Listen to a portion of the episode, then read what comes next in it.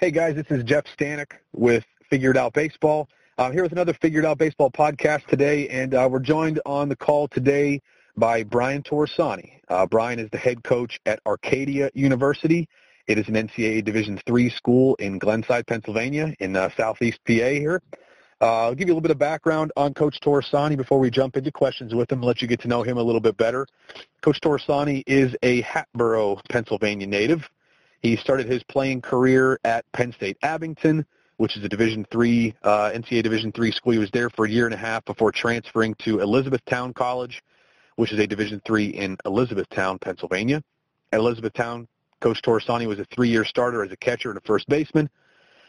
The team made three straight postseason appearances while he was at Elizabethtown, including winning the conference championship and advancing to the regional in 2006. And Coach Torsani graduated from Elizabethtown in 2006. 2007, he coached and taught social studies at Hatboro Horsham High School, also in Pennsylvania. During that time, he was also the head coach for the American Legion team for 2 years, and both of those American Legion teams went on to win the league championship. From 2008 to 2012, he was an assistant head coach at Chestnut Hill College, which is a Division II school in Philadelphia, Pennsylvania. In 2008 and 2009, he coached the outfielders, first basemen, catchers, did the recruiting, the bulk of the recruiting there. And then from 2010 to 12, he worked primarily with the pitching staff, which is kind of an interesting dynamic for someone to jump from hitters to pitchers. Coach Torsani also earned his master's degree from Chestnut Hill in 2010. In the fall of 2012, he was hired as an assistant coach at LaSalle, which is a Division I school in Philadelphia. He was hired to be the recruiting coordinator and also coached the hitters, catchers, and outfielders. However, in the spring of 2013, he was also hired as the head coach at Immaculata University, which is a Division III school in Malvern, Pennsylvania. During his time there, he had four straight winning seasons, including setting a school record for wins three straight seasons. He had 14 students on the conference all-academic team in 2016, and in four seasons total, he had 26 players named to the all-conference team. In the spring of 2017, he was hired as the head coach at Arcadia, where he still is. 2017, his first spring there, the team won the conference championship and went to an NCAA tournament for the first time since 2004. That year, they won 33 games, which was a new school record. Coach Torsani was voted the conference coach of the year that season. He also had 8 players voted to the all-conference team. In 2018, he followed up the first season there by winning the conference championship again, going to the NCAA tournament again. That year, the team won 31 games, which was the second most wins in school history. They had a player named Conference Player of the Year that year, the first ever from Arcadia, and also the same player was voted an NCAA Division III All-American, also the first All-American from Arcadia. In 2019, the team won 25 games. Coach Torsani now in 3 seasons is 86-46 as the head coach. And this, folks, is for a team that won less than 10 games 4 times in 8 years before Coach Torsani got there. So a pretty amazing turnaround and a good string of success that he's having now. In 2019, the team had 8 more players voted to the all-conference team. He had a player set the school's all-time hits record on April 1st with about 1 full month of the regular season left to go. So Coach Torsani, it's a great resume, and I've really enjoyed our conversations personally, so I'm glad to have you on a podcast here where some other people can get to know you a little bit. Jeff, thank you very much. I appreciate the introduction and admire what you're doing with Figured Out Baseball, and I'm glad to be a part of it and looking forward to talking today. Yeah, I appreciate it. So Coach Torsani's also got quite a few videos on the website. If you haven't checked it out, it's figureitoutbaseball.com. You can check out videos from Coach Torsani on a number of different things. He's got a lot of base running videos, got some team stuff on there, and hopefully we'll have some more videos from him coming in the future. But Coach Torsani, I typically like to start with some things that kind of stick out to me from resumes as I'm kind of reading at those. And just for you, the one thing that I have circled and just just something I think is interesting, especially for maybe young coaches out there, is that you got your master's degree in 2010. When I first started coaching in college, I was told that you needed a master's degree if you wanted to keep coaching and you wanted to be a head coach. I believe that's changing maybe a little bit as far as the absolute need for one. But in your experience, has a master's degree helped you in the coaching world in any way? Do you think that that maybe gives you a leg up on some other people if you apply for jobs, or, you know, for a young guy out there who wants to coach in college or maybe has got his start, you know, is that something you'd recommend, or is that just, you know, for you a personal choice among coaches? I think it's been really important for me. You know, I was fortunate that, you know, when I was at Chestnut Hill College, I was also part of the undergraduate admissions staff there as an admissions counselor, and eventually worked my way up to associate director of admissions. And so I was able to get my master's for free, which was really helpful. I know a lot of young coaches just starting out maybe volunteer or make little money, and that can be a little more difficult. But certainly the GA route at different places is very beneficial for guys to get a start. And I do think now that I'm on the other end of things, that I'm on hiring committees here at Arcadia for head coaching positions when they become available, and going through those processes, I do think having a master's degree still holds some significant weight. I think baseball is a little bit different because of so many people having professional experience that end up in coaching, that sometimes that playing experience can outweigh the master's. But I still think it's an important, you know, thing that to strive for. Are there a lot of graduate positions out there nowadays? I don't know if that's another thing that's changed. I know that you know, again, when I first started coaching, I had heard that, you know, my mentors when they first started coaching, GA positions were about the only way to go. Are there still some of those out there? Are they more prominent at one level or another, as far as you're aware? Yes, as far as I'm aware, they're not allowed at the Division I level in terms of on-field coaching GAs. So they're definitely more prevalent at the Division II, Division III, and NAIA level, where a lot of times, you know, some schools will sort of that'll be their main assistant will be a GA, and it's a really good place where you can get a lot of responsibility as a young coach and really get a good foot in the door. So. You know, I know NCAA.org and the marketplace there is a really good reference for positions that become available, including graduate assistantship. So I do think it's somewhat prevalent in baseball. I wish there was more of them out there. We don't have one currently in Arcadia. I think it would be a great asset, and I do think it can be a really beneficial way for a young coach to go if they can get one of those. Tell me again, what's the website if coaches are interested in kind of seeing what's out there, or, you know, a guy maybe just graduated from college who's looking for something, looking for maybe a start? Sure. It's NCAA.org, and it's under the employment section of the website. I think it's called the NCAA Marketplace. So if they can just kind of scroll through NCAA.org, it's pretty easy to find. And you can search it a number of different ways, you know, via keyword or geography or whatever the case may be. So it's pretty user-friendly. Does the ABCA still have on their website, do they still have coaches posting job openings as well?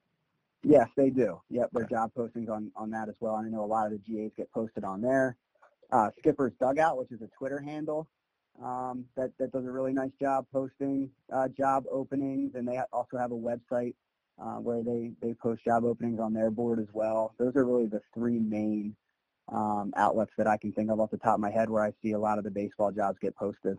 Okay, I don't know if you've ever had any success with yourself, but my first job where I had a lot of responsibility was at a junior college in Iowa, and I know that I found that through the ABCA website. It was posted there, and I just kind of blindly applied for it and got it, and that really set the kind of trajectory for my career. So certainly would recommend that to anybody who's looking to get into coaching and you know, just want to see what's out there and want to see what's available. Another thing that sticks out to me, and this is one of my favorite things to talk about on any kind of podcast that I do, is the winning part. You've had a great track record of winning pretty much everywhere that you've been, from your playing career all the way through your coaching career, and it's pretty rare for someone to take over as a head coach and have, you know, the immediate type of success that you had. That was your first year at Arcadia, where you went to an NCAA regional for the first time since 2004. You know, set a school record for wins that year. How much of that, not to, you know, ask you to pat yourself on the back, but how much of that was already in place with the players you had? How much of that was maybe kind of just some of the things that you wanted to change or bring into the program? Can you just kind of speak about that first year for us at Arcadia? Yeah, absolutely. And I'd be remiss if I didn't mention that there was a great stable of players that were here when I got here, and Ken Spangenberg, who was the head coach prior to me, who left to run a travel organization in this area, was a phenomenal recruiter here at Arcadia and a really good coach as well. And so the program was well positioned for success when I got here. And so I certainly don't for a second think that it was just me that, that's the reason why we did what we did that year. I was also very fortunate to have two holdover assistants from the previous year in Jimmy Goulden and Will Kaufman. Jimmy was our pitching coach and Will coached our hitters. And so they were here the previous year and knew the players and knew the roster inside and out. And so that was a huge advantage for me coming in to have a bridge between myself, and the roster. And just the way it worked out, we had 5 seniors on that team who, for whatever reason, decided to buy into to what I was selling. And, that really sort of got its way down through the rest of the roster, and there was a lot of quick buy-in, and we were able to have a really, really good season. But I do think a lot of it had to do with our assistant coaches and their roles in that year and really educating me on the conference and the schedule, and it was all new for me. So, there were certainly some culture aspects and things I think that we did a little different when I got here that helped, but by and large, those seniors and those two assistant coaches were really a major part of the success of that season. So you've been able to sustain the success since you've got there, and you just mentioned team culture. Would you talk a little bit about what team culture means to you and how you've been able to establish the team culture that you have now at Arcadia, maybe some key elements to that? Yeah, I think, that culture thing is such a buzzword now, and I think it's really pretty simple. I mean, we do have every year we have a player expectation meeting at the beginning of the fall, and I do have a detailed packet on the expectations and some of the rules of the program and things like that. But at the end of the day, what we're really trying to preach to our guys is to just be a good citizen and give their best effort in everything that they do. So we start in the classroom and work from there in the practice field and the weight room, and sort of everything sort of coincides with each other, where we're really just asking them to give their best and don't do anything that's going to reflect poorly on themselves, their family, or the program. I mean, that's really the simplest form. And I think past that, the thing that we've done well and the thing I think you can let slide is it's almost like taking care of your team culture is almost like taking care of a plant, to use a poor analogy, but you got to give it water. You got to give it sunlight. It needs attention every single day to grow. And I think that's where we try to sort of just continue that culture, because, the point we make to our guys is, their grades and the reputation around campus and sort of their character and everything that goes into that carries over onto the field. Like, there's a reason why we've had success, and it's not just because we're talented baseball players. It's because our guys have held up their end of the bargain in those other areas. And, to sell an 18 to 22-year-old kid on that can be difficult, but when they see it start to happen and the results are what they are, on the website in terms of wins and losses, I think that's really how you can kind of generate that buy-in. So, it's interesting. We're in the off-season now, and so we don't get a lot of contact time with our guys face-to-face in terms of, like, being on the field or things like that. But, just little things, whether it's a text message to a specific guy or a text message in our team group about, anything culture-related, or just conversations in the office. Like, everything we do sort of comes back to that culture. And we pride ourselves on 3 things, and it's just the acronym EAT, effort, attitude, and toughness. And we kind of have some subsets on all 3 of those things, but those are the 3 things we think guys can control on a daily basis and try to hold them to that standard. So I think it's been the driving force of why we've had success here so far. When it comes to team culture, what's more important? Bringing in players that are that you feel like are the right personalities to buy in, or having coaches that live and breathe the culture all the time so that the players sort of absorb it? You think one of those is more important than another as far as establishing? Again, I like to kind of gear some of these questions toward somebody that wants to replicate your success. How can they do it? So do you think it's more important to have the coaches around you who are all on the same page with one another all the time, or is it more important to bring in a certain character of kid that you maybe know from past experience, like this is the type of kid who's going to buy in and is going to, you know, going to help us to sustain that culture? I think it's, I don't know if one's more important than the other. I think they kind of go hand in hand, and I know, you know, you probably have a stable of high school coaches that might listen to this podcast too, and some of those guys, I'm the son of a high school coach at a public school, so I know they don't get to pick their players every year, so that can be difficult.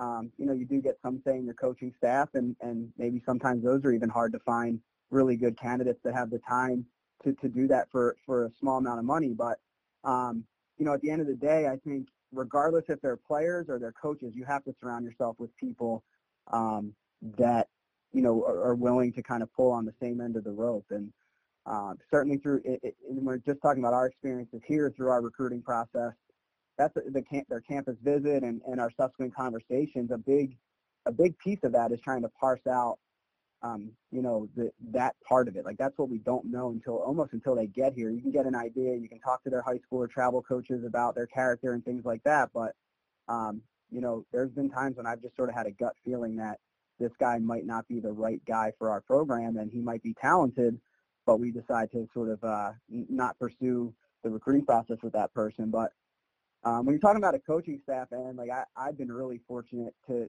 have assistants that, really live and breathe that culture. And when I look at hiring assistants, that's a huge part of it for me. I think the baseball piece is one thing, but if I can't trust somebody and they're not somebody that can help me drive the culture for what we're looking for, then it's probably just not going to work. I mean, it has to be one voice from the coaching staff that really resonates with the player so that they know the expectations day in and day out. What kind of questions are you asking assistant coaches when you're going to hire somebody to know whether or not they're going to be that type of coach that you really need them to be?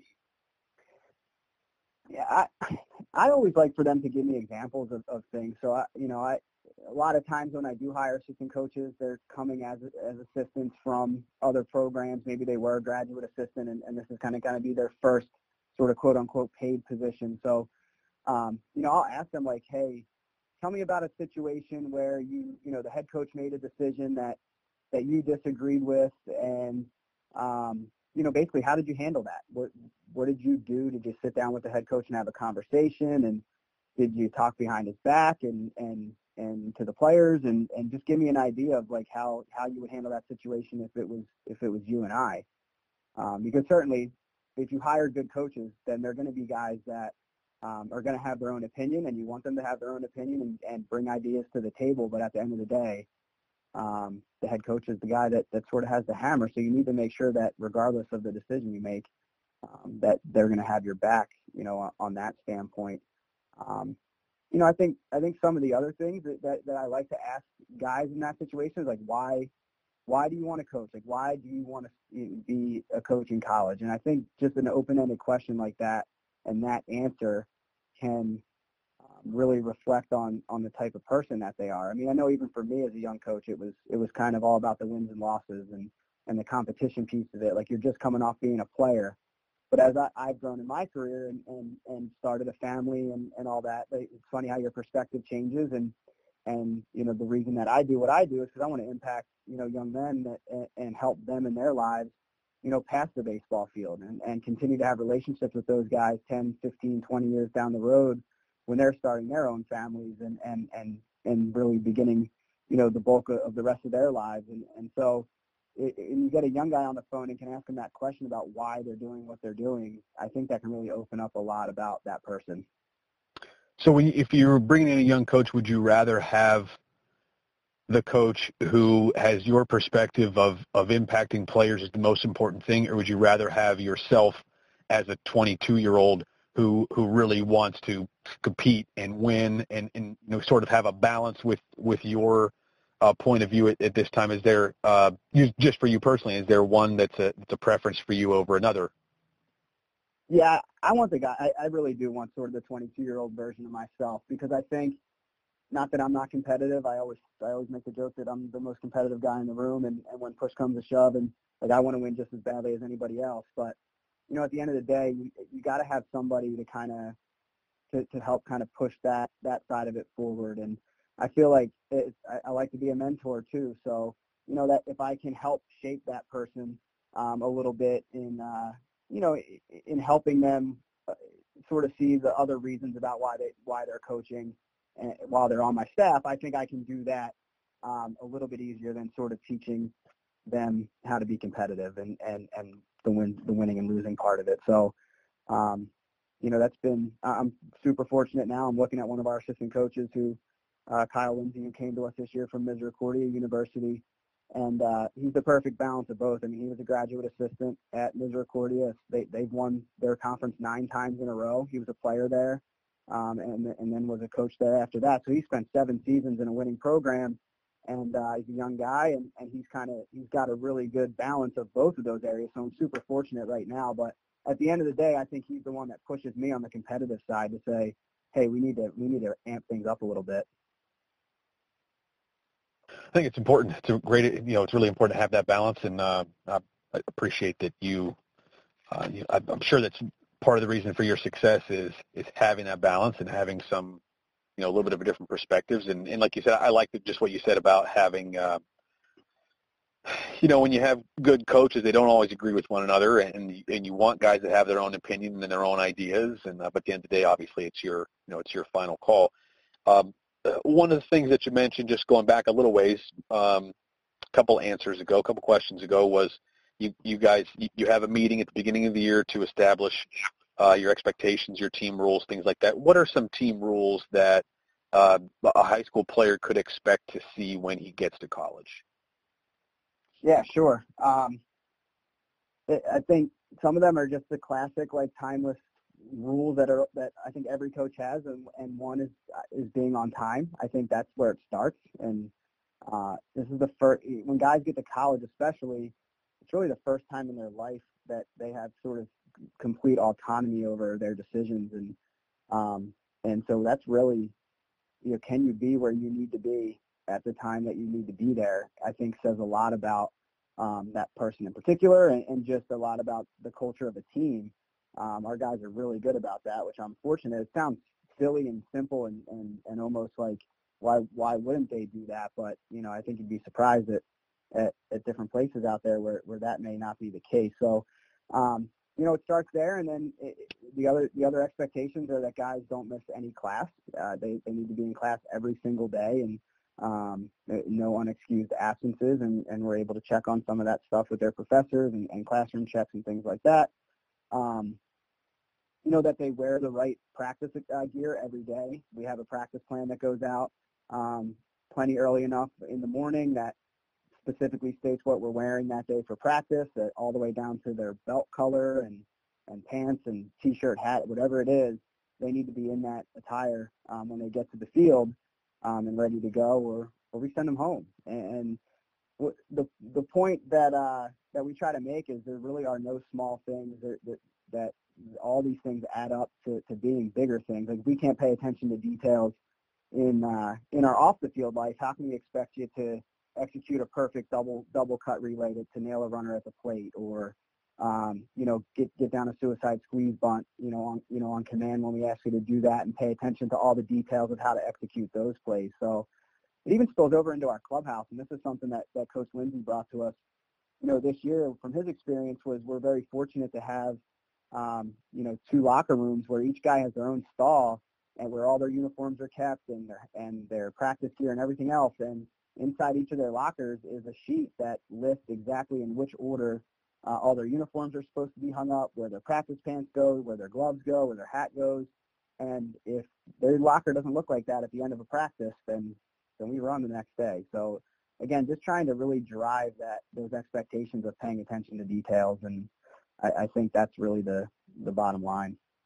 How open are you with recruits about, what just those level of expectations and that level of attention to detail, before they come in?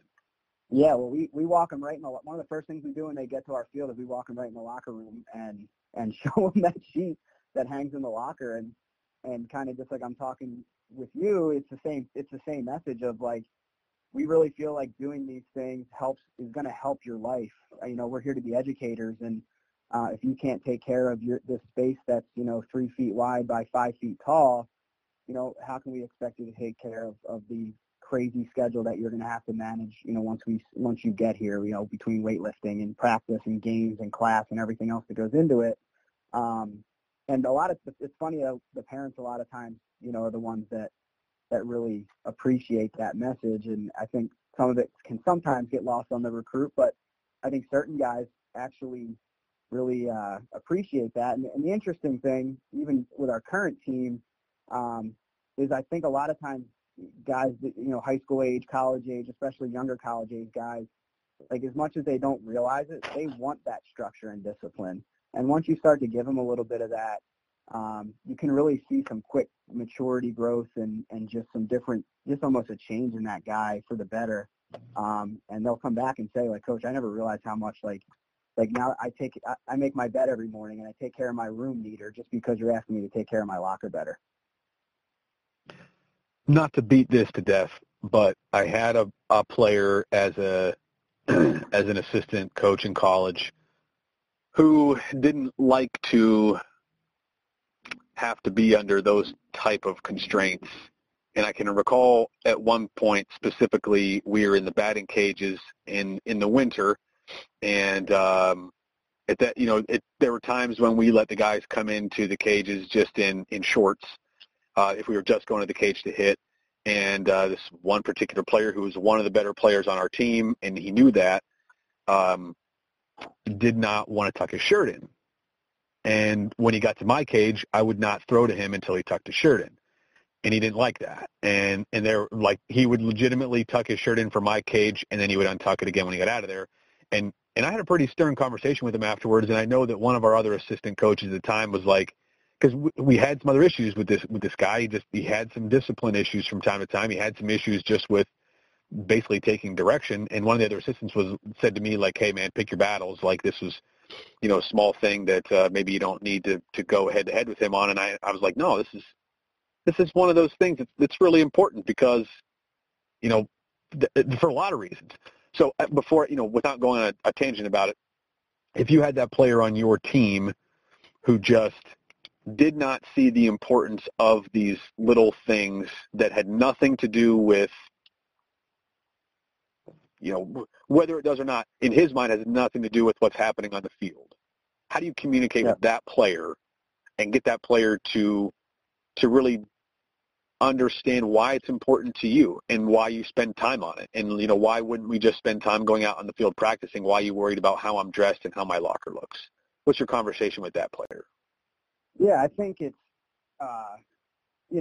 sit down in the office one-on-one and really, I think the point that I make to our guys is like, hey, listen, I played for some great coaches through high school and college too, but, these things weren't things that even they asked me or my teammates to do at that time. But looking back on it now, I wish they had, because I think I would have been a better student. I would have been a better player. I would have been just an overall better person sooner if these things were asked of me, and then I try to take it one step further and say, listen, like, when you graduate from here and you leave, you're going to, what's your goal? And a lot of times they're going to say, well, I want to have a job and make money and X, Y, and Z. And I tell them, I say, you think your job's not going to have a dress code and you're not going to have a certain time that you need to show up to work and certain expectations that you're going to need to do in order to collect that paycheck every 2 weeks, and just kind of shoot them straight as to why I'm kind of doing him a benefit of holding him to those standards, because I'm not just looking at it on the baseball field. I'm looking at helping to better his life. And, you got to hope some of that resonates. And I do have a little bit of a bleeding heart for kids, when it comes to that part of it with the discipline. And I'm not afraid to give a kid second chances and sometimes even third chances, depending on the situation. But I do think that there are some times at the end of the day where you just got to get if it's the wrong guy on the bus, you just got to get him off. So, but in that particular case, I think it starts with that type of conversation, and hopefully you can see a change and go from there. I'm going to talk about another thing along the same lines. You kind of mentioned again a while back, several questions ago, and you mentioned team rules and also just expectation in the classroom. What do you talk about with your guys as far as expectation in the classroom? And I think this is important to get into because for anyone that's listening to this that is in any way involved with high school student-athletes, I think sometimes a high school student-athlete thinks that when they get to college, it's just going to be about on-the-field stuff, and in the off-the-field stuff, the classroom stuff is just kind of up to them, and they're not going to have a coach up their butt about it. But what are the conversations you have with your players? What are your expectations for your players as far as what they're doing in the classroom? Yeah, it's funny you mention this because I even have a video on the website about about current guys and their grades and kind of how it correlates to the guys that end up on the field. But I think the initial message, is just that we expect you to do your very best in everything that you're doing, and your grades are a reflection of that, and so you're sort of putting together your own little advertisement to the coaching staff on why you should be a part of the program, and why, and one step past that, even like why we should put you on the field. And I do, in my career, I've seen a direct correlation between guys that are good students and guys that produce results on the field. And so even last year at we have a team meeting when we get back in January, and I go through a PowerPoint presentation, and sometimes I think our guys are maybe half asleep by the time I get near the end of it. And the last slide I pulled up, I said, all right, guys, here's the starting lineup for, the first game of the season. And, of course, that woke them up. And I posted the lineup, just based off of GPA. I said, if we play today, this is who we put on the field. Look at their GPAs.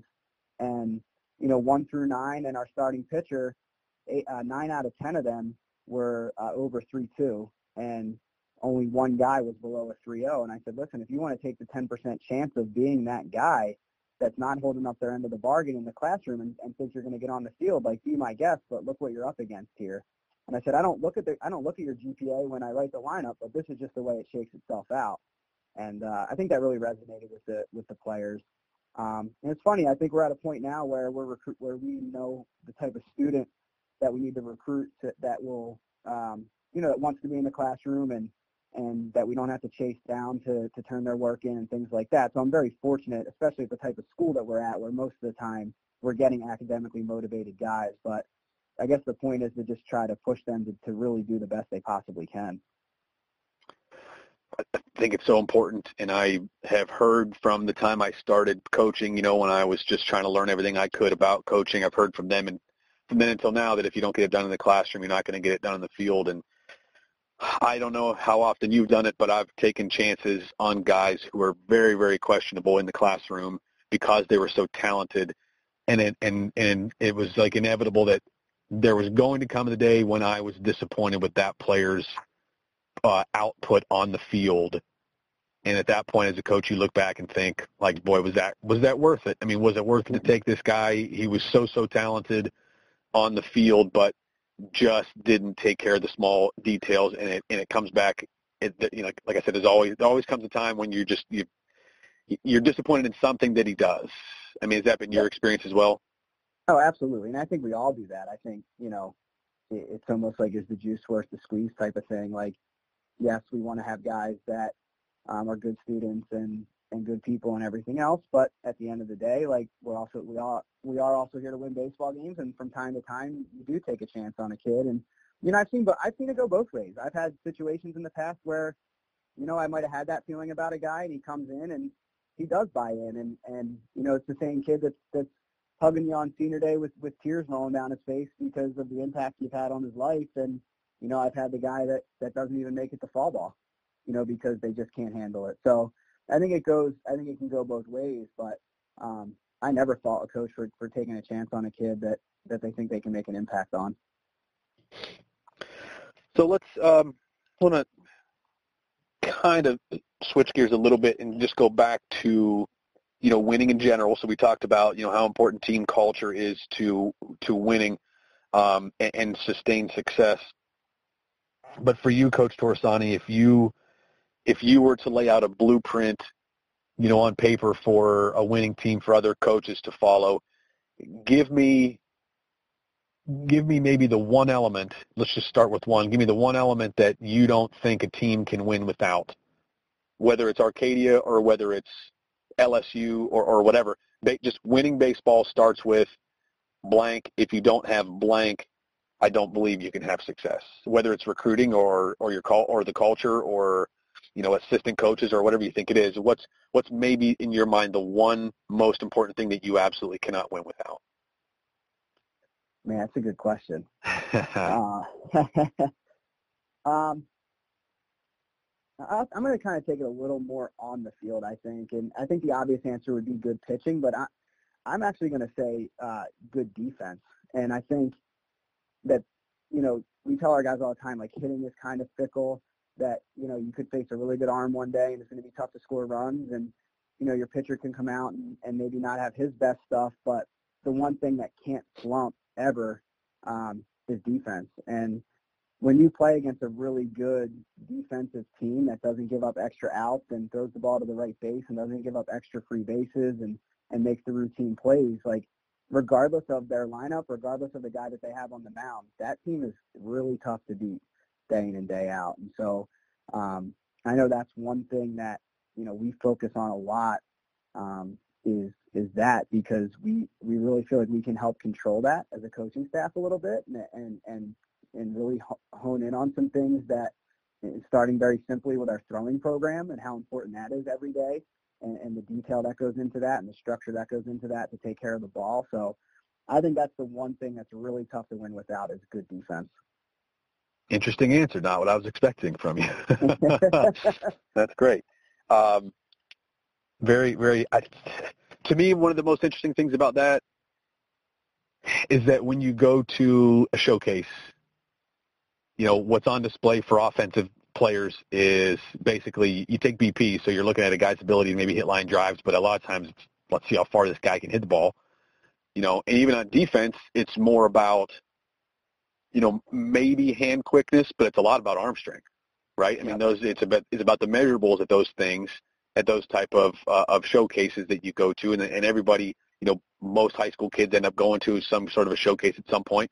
But it's interesting to me that the defense probably is the most important thing to you that you really cannot win without. That makes me think of, I was just talking to somebody a couple of days ago about the Cubs, and the Cubs are maybe looking to deal, you know, somebody this offseason because they have basically a couple of DHs in the lineup, and at some point that stuff comes back to hurt you when you got a guy that can hit but just flat out can't play defense. So. Right. So let's talk about I'm sorry, go ahead. Did you have something else to say? No, not at all. I think you hit the nail on the head. Okay.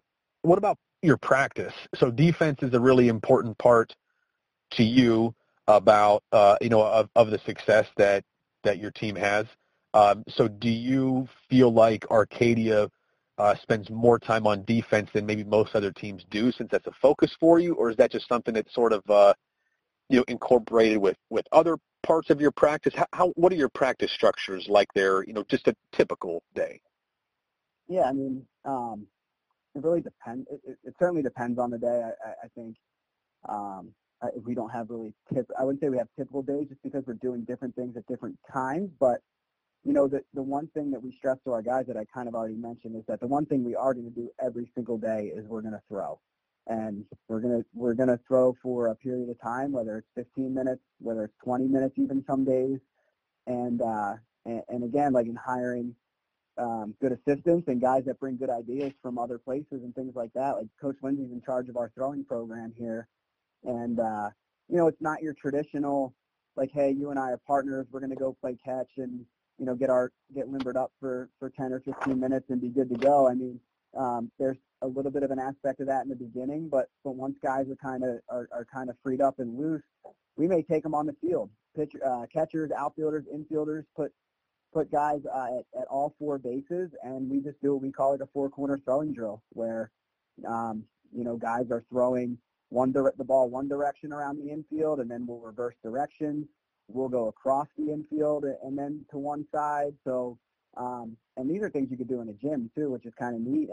And really, the whole point is to just take care of the ball. Can we make good throws 90 feet apart that really are well executed and sharp? And I think that's something that we touch on every single day.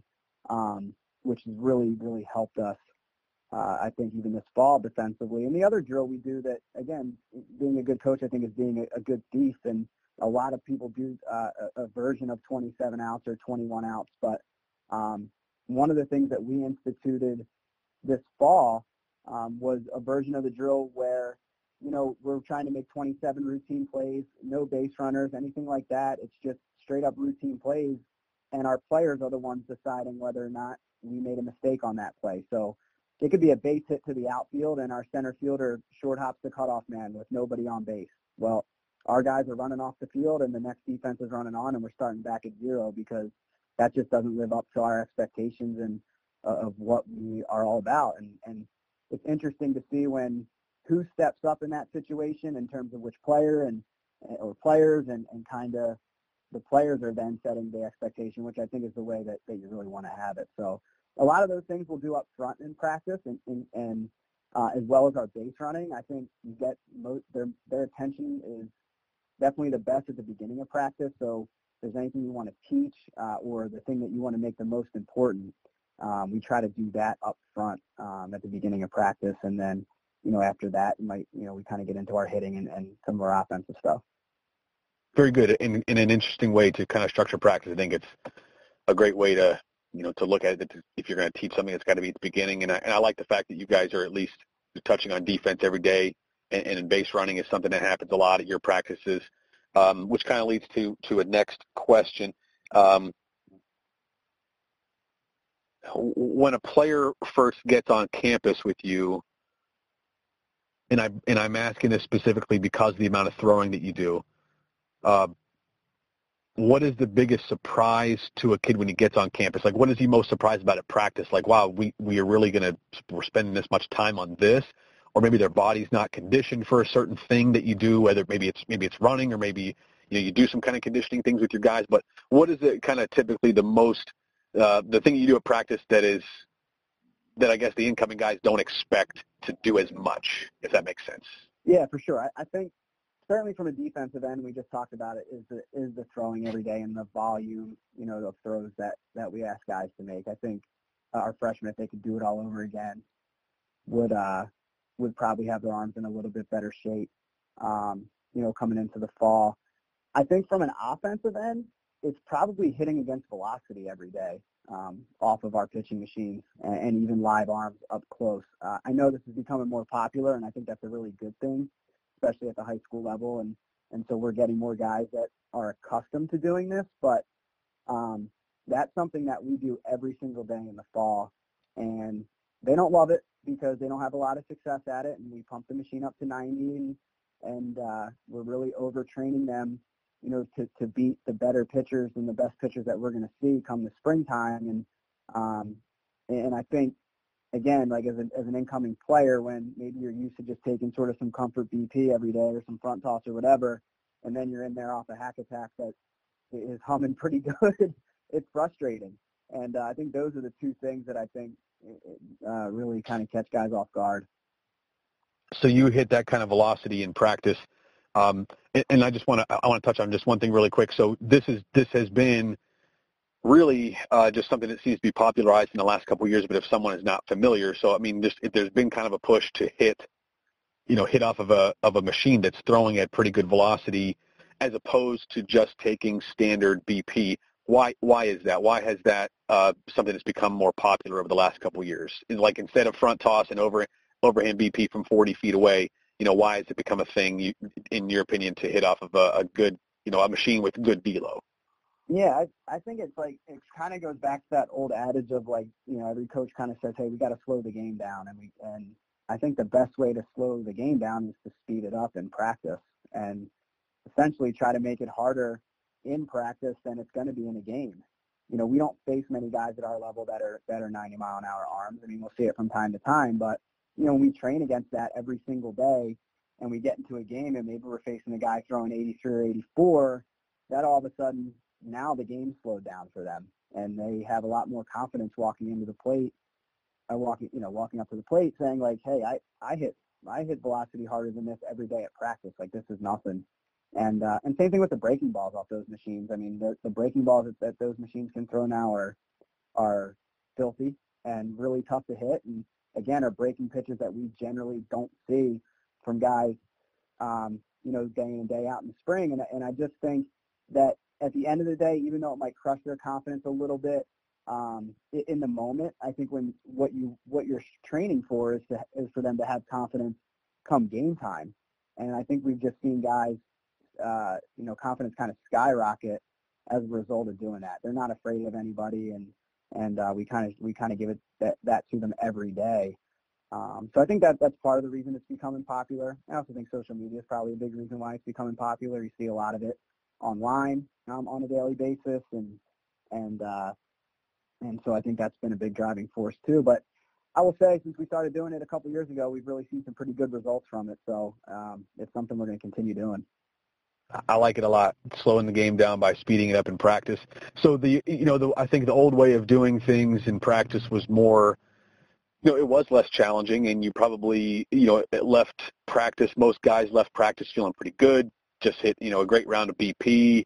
Got some fungos, things like that, and guys felt good. But it's almost like now the push is, just to kind of to piggyback on your last comment, but the push is kind of to really make practice much more challenging and much more game-like, so that when the game comes around, it's easier. And it's kind of the reverse idea. So the confidence in practice might not be as high, but the confidence in games is probably higher, than it would have been otherwise, because you're more well prepared for what you're going to see at game speed. Is that kind of the? To sum it up or say it a little bit of a different way, is that kind of the idea behind practicing at more of a game type speed, even when it comes to BP?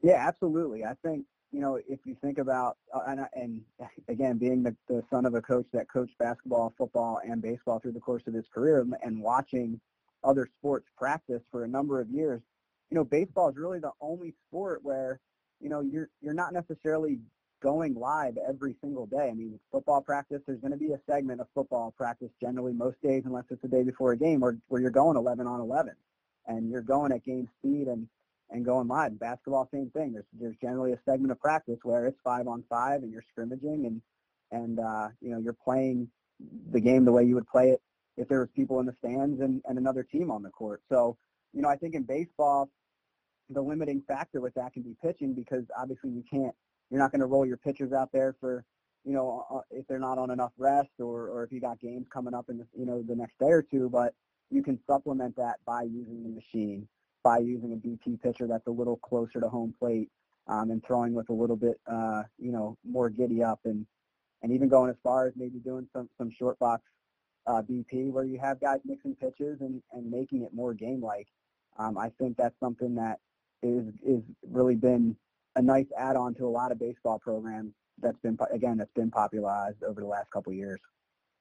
So what machine are you guys using at practice? What's your favorite machine that you've got? We have a Hack Attack, and then we also have one from Triple Play Sports, which I can't remember the exact name of the model right now, but that one's actually electronically programmable.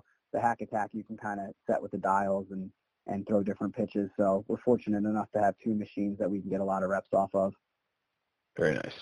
So 90 miles an hour at Division III. I think that probably shocks some people. And you said you don't see it every day, but you will see it throughout the season. Let's talk a little bit, just a little bit about Division III baseball, and maybe try to give people that are listening a better understanding. I talked about this in the last podcast I did, but just about going out to watch different levels of baseball, and very few people have seen a Division III game or any level. Very few people can say that they've seen a Division I baseball game, a Division II baseball game, a Division III baseball game, and are able to kind of see that there's how much disparity there is between the levels. Tell us a little bit about Division III, just to maybe, let's start with what kind of arms are you typically seeing in a conference series? Some of the better teams in your league, some of the worst teams in your league. What are they like on paper, just to kind of get it started? Yeah, I mean, I think it's the most interesting thing about our level is that we see everything. Like, we see the lefty that is 74, 75 miles an hour with a changeup in the low to mid 60s, and we'll see the righty, the big Friday righty that's humping it up to 90 plus, and we'll see everything in between. I think typically in our conference, and the best guys are guys that have a little bit of plus velocity, which at our level I would probably say is anywhere from 87, you know, to 90, and also have a second and third pitch, and they locate well. I mean, they're guys that really could probably pitch at the Division I level in some capacity. And, you know, after that, the twos and threes a lot of times are guys that probably don't have one or two of those things. So maybe they're hard throwers that lack some command issues. Maybe they're guys that have some command issues, maybe they're guys that don't throw quite as hard but still have, you know, good second and third pitches. You know, we'll see a lot of 81 to 84 with a good slider and can throw it for strikes, and we'll mix those two pitches very well. You know, and so that's the interesting part. And so that leads us back to practice too a little bit, where we spend a lot of time with our hitters, not necessarily just on mechanics, but just on timing and how every pitcher is different, and you got to kind of dance with each guy that's on the mound to get in on time for that guy. Because like I said, you could face your first time through the order, you might be facing that lefty that's, you know, sort of that below bat speed, 75, 76 mile an hour lefty, and they might go to their better bullpen guy who's an upper 80s guy the next time through, and you got to be able to be on time for both of those.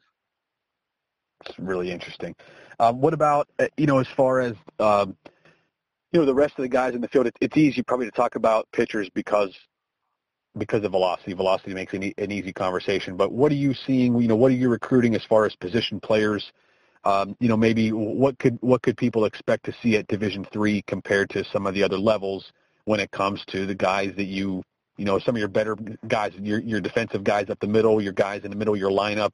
You know, what are those guys like compared to some of the guys at other levels that they might see? Just comparing the level of baseball again. Yeah, I think a lot of it comes down to depth. I mean, we not this past fall, but the past couple falls, we played a Division I school in this area in the fall, and we'd compete with them pretty well through most of the day, and then generally what would happen is that their depth would start to take over a little bit, and you know, and so like our frontline guys, and I think the really good D3 programs out there, you know, you're looking at players that may not have been Division I guys coming out of high school, but by the time that they're sophomores, juniors, seniors, like they're guys that would not look out of place on a Division I field. I think the D1s just have all of those guys, you know, and so that really is a little bit of the difference. I mean, up the middle, you're still gonna see some really good defensive shortstops. I think that's the one thing I've noticed in playing in two regionals since I've been here, is that every good Division III team has an excellent defensive shortstop. A lot of times that guy is undersized, and that's probably why they ended up at Division III and not at a higher level, but they can all pick it. They all make above routine plays and are just really, really good players. You know, and all the better teams do have some guys in the middle of their order that do have some really good power. And again, I think some of it comes down to body type. They might not be the prototypical 6'3", 230-pound first baseman, you know, that's playing for Clemson. They might be 5'10 and 200 pounds and maybe not have the greatest body, but they can still hit. And if you make a mistake, they're going to make you pay for it. So it's interesting to see at different places some of the different sort of physicalities of the players.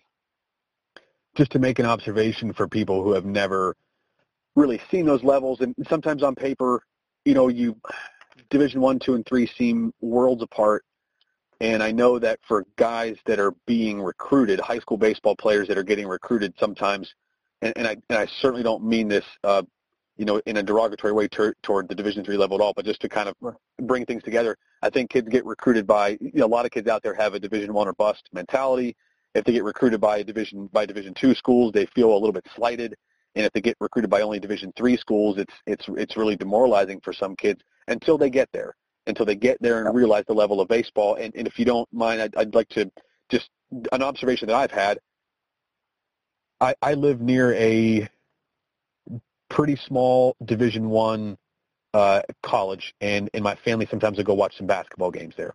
Yeah, I would almost make the comparison that a small Division I basketball team playing someone, you know, playing a top 25 type of team. The disparity between the top 25 Division I and the small Division I, who, you know, the conference, whoever wins the conference is probably going to be a 15 or 16 seed in the tournament.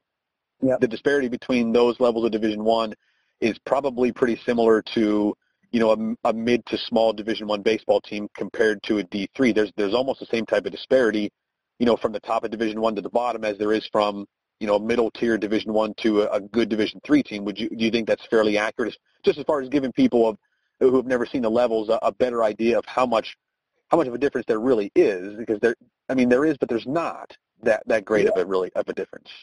I mean, absolutely. I think that's a really good comparison where, you know, even if you just look at college basketball this year, was it last week when Stephen F. Austin went and beat Duke? Like, that's in baseball, like if you were going to play a mid-major D1 against a good D3 program, you know, probably the majority of the time the Division I will win that game. But any given day, I think a good D3 program has the talent to match up and could win that baseball game on that given day. So I think that's a pretty fair analogy. It's almost a similar analogy as well, is that the small Division I basketball team is going to have guys.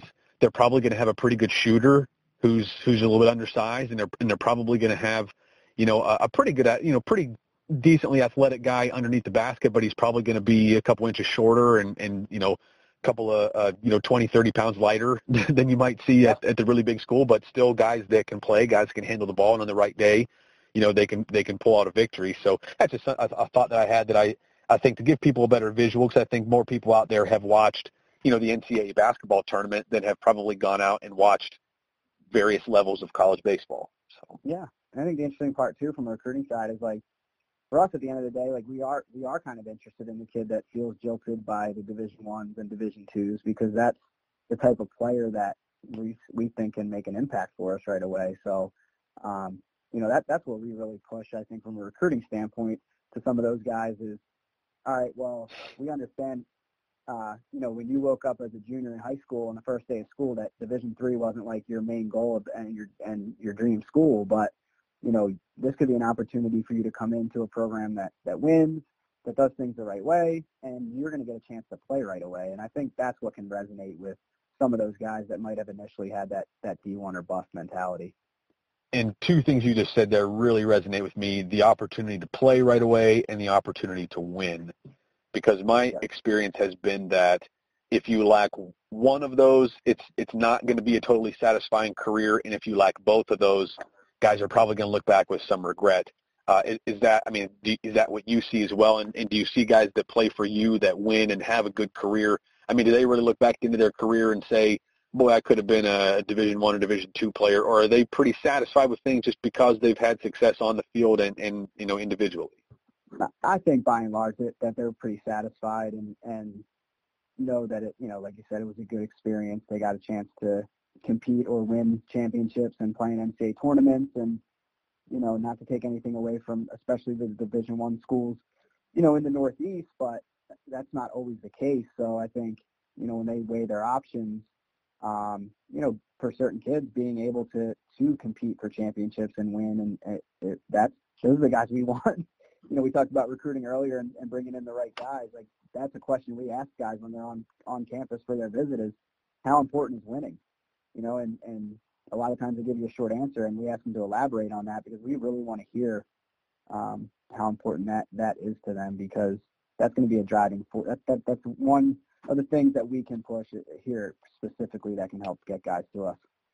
So one or two more questions, and now I'll let you go. I don't want to take up your whole afternoon, even though I think it's been really good. I've really enjoyed the conversation so far. Me too.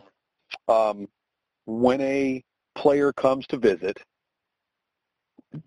is there anything that player can do or say, and you may have just alluded to one, is there anything a player can do or say that makes you less interested than before he came? Sometimes it's actually what they don't say that can almost make you less interested. Like, we have campus visits, and you know, if players don't come in prepared with questions and it just comes off as almost disinterested sometimes, where you're like, hey, man, we spent a lot of time trying to set this visit up with you and put a good itinerary together, and then we get to sit down and talk, and, you know, you don't have a lot of curiosities about what we got going on here. Like, really, how interested are you? I think that's the biggest thing that we see more than anything else is just – and sometimes it's just that they don't know. They haven't really been coached up on how to handle you know, the visits, but I think if somebody's listening to this that is either a prospective student or maybe a parent of a prospective student or a high school coach, I think it's pretty simple to sit down for 10, 15 minutes and help the family with just come up with it's just going to be a brief list of questions too, because kind of like this conversation, I mean, the conversations are going to go wherever they need to go, but when student athletes come in sort of unprepared for that, that can be a turnoff. And, you know, the other side of it is, like, I just kind of watch how do they treat their mom or dad and just even their appearance on the visit and some of those little things that we talked about earlier that even on a recruiting visit are being evaluated, where I think sometimes players miss the boat. What about appearance can either, you know, make you, I guess, either, you know, plus or minus in that column? You know, what should a kid who's coming on campus for a visit, you know, what would you like to see? What don't you want to see? Yeah, I mean, it doesn't have to be, we're not talking shirt and tie here or suit or anything like that, but, you know, a nice pair of jeans or khakis, a decent shirt that doesn't look like you pulled it off your floor, you know, the morning of the visit, threw it on in the car and rolled in, and, you know, and I would avoid sweatpants and mesh shorts and things like that. I mean, at the end of the day, it's almost like a mini job interview, and I know a high school kid's not really thinking about it that way, but, you know, I know I'm going to dress for a certain way for when we have guys on campus, and, you know, so the expectation is somewhat similar, you know, with a degree of sort of variability from the recruit side. But like I said, a nice pair of jeans, a pair of khakis, a decent shirt. If it has a collar on it, that's a bonus. But, you know, I just think just to show that you put a little bit of thought into it, I think is the point. What if a guy shows up with put some thought into it and he's wearing a pair of mesh shorts so you can check out his calves, or he's wearing a cutoff because he really wants to show he's been working out? I mean, that's put some thought into it, right? That's true. That is true. If it's a cutoff, I'm probably telling Coach Lindsay that I just had a meeting with the AD and I got to roll. So. Oh my gosh. All right, and then. I had another question, and to be honest with you, after that, I don't know what I was even going to ask you. I think it's probably a good place to stop. Sure. Coach Torsani, I really appreciate this. This is Brian Torsani again. If you kind of jumped into this in the middle of the podcast, this is Brian Torsani. He's the head coach at Arcadia University, a Division III school in Southeast Pennsylvania. He's had a great track record of success, a true winner, and to me, someone who's really got it together. He's got a great idea of what he's doing. He's got a great plan, and obviously it's working. And I think you can, you know, look for Coach Torsani to continue to have great success where he is, or even potentially move up some, you know, move on somewhere to give him other opportunities. But I think wherever he is, he's going to continue to have a lot of success. To me, some people just get it, and to me, Brian Torsani gets it. We're so glad to have you as a part of Figured Out Baseball. You know, so blessed to have the videos that you've given us, and your time today has really been a lot. So, you know, Brian Torsani, I appreciate you being here, spending your time on the podcast this morning, and, you know, hopefully we can get some more from you in the future, whether it's a podcast or more videos. But, you know, regardless, we just really appreciate everything that you've given to Figure It Out so far. Yeah, absolutely, Jeff. And like I said at the beginning, I admire what you're doing with the site, and you got some really good coaches on there, and the content's fantastic. I mean, I've even jumped on and watched videos myself and have taken ideas from people. And so I think the more good baseball people we can get out there putting content on the internet, I think is is only good for the game. Yeah, it's a little bit like the convention that people go to, right? I mean, it's no Absolutely. Different than that. You know, college guys can learn from other college guys, and that's what we've got on Figure It Out Baseball. It's figuredoutbaseball.com.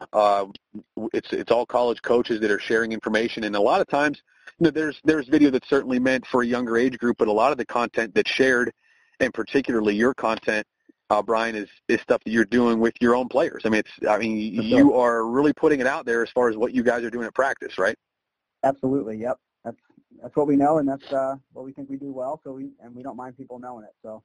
Yeah, and that's such a healthy thing about baseball. One of my favorite things about the game is coaches that are willing to share, you know, what they're doing and having success. And I'll tell you, just on the website, it's a whole lot easier to get college coaches to share information than it is pro guys. It's like the pro organizations want to keep everything bottled up, and the college guys just want to share what they know. And it's like it doesn't matter. I'm sure that there are some things that coaches would hold back that maybe they think is their secret sauce or whatever, but for the most part, guys are really willing to share it, and that's one of my favorite things about the college game. Absolutely. Well, I appreciate your time again, Brian, and, you know, good luck to you guys coming up, and we hope to have you back here again on Figured Out in the not-too-distant future. Awesome. Thanks, Jeff. Thanks so much.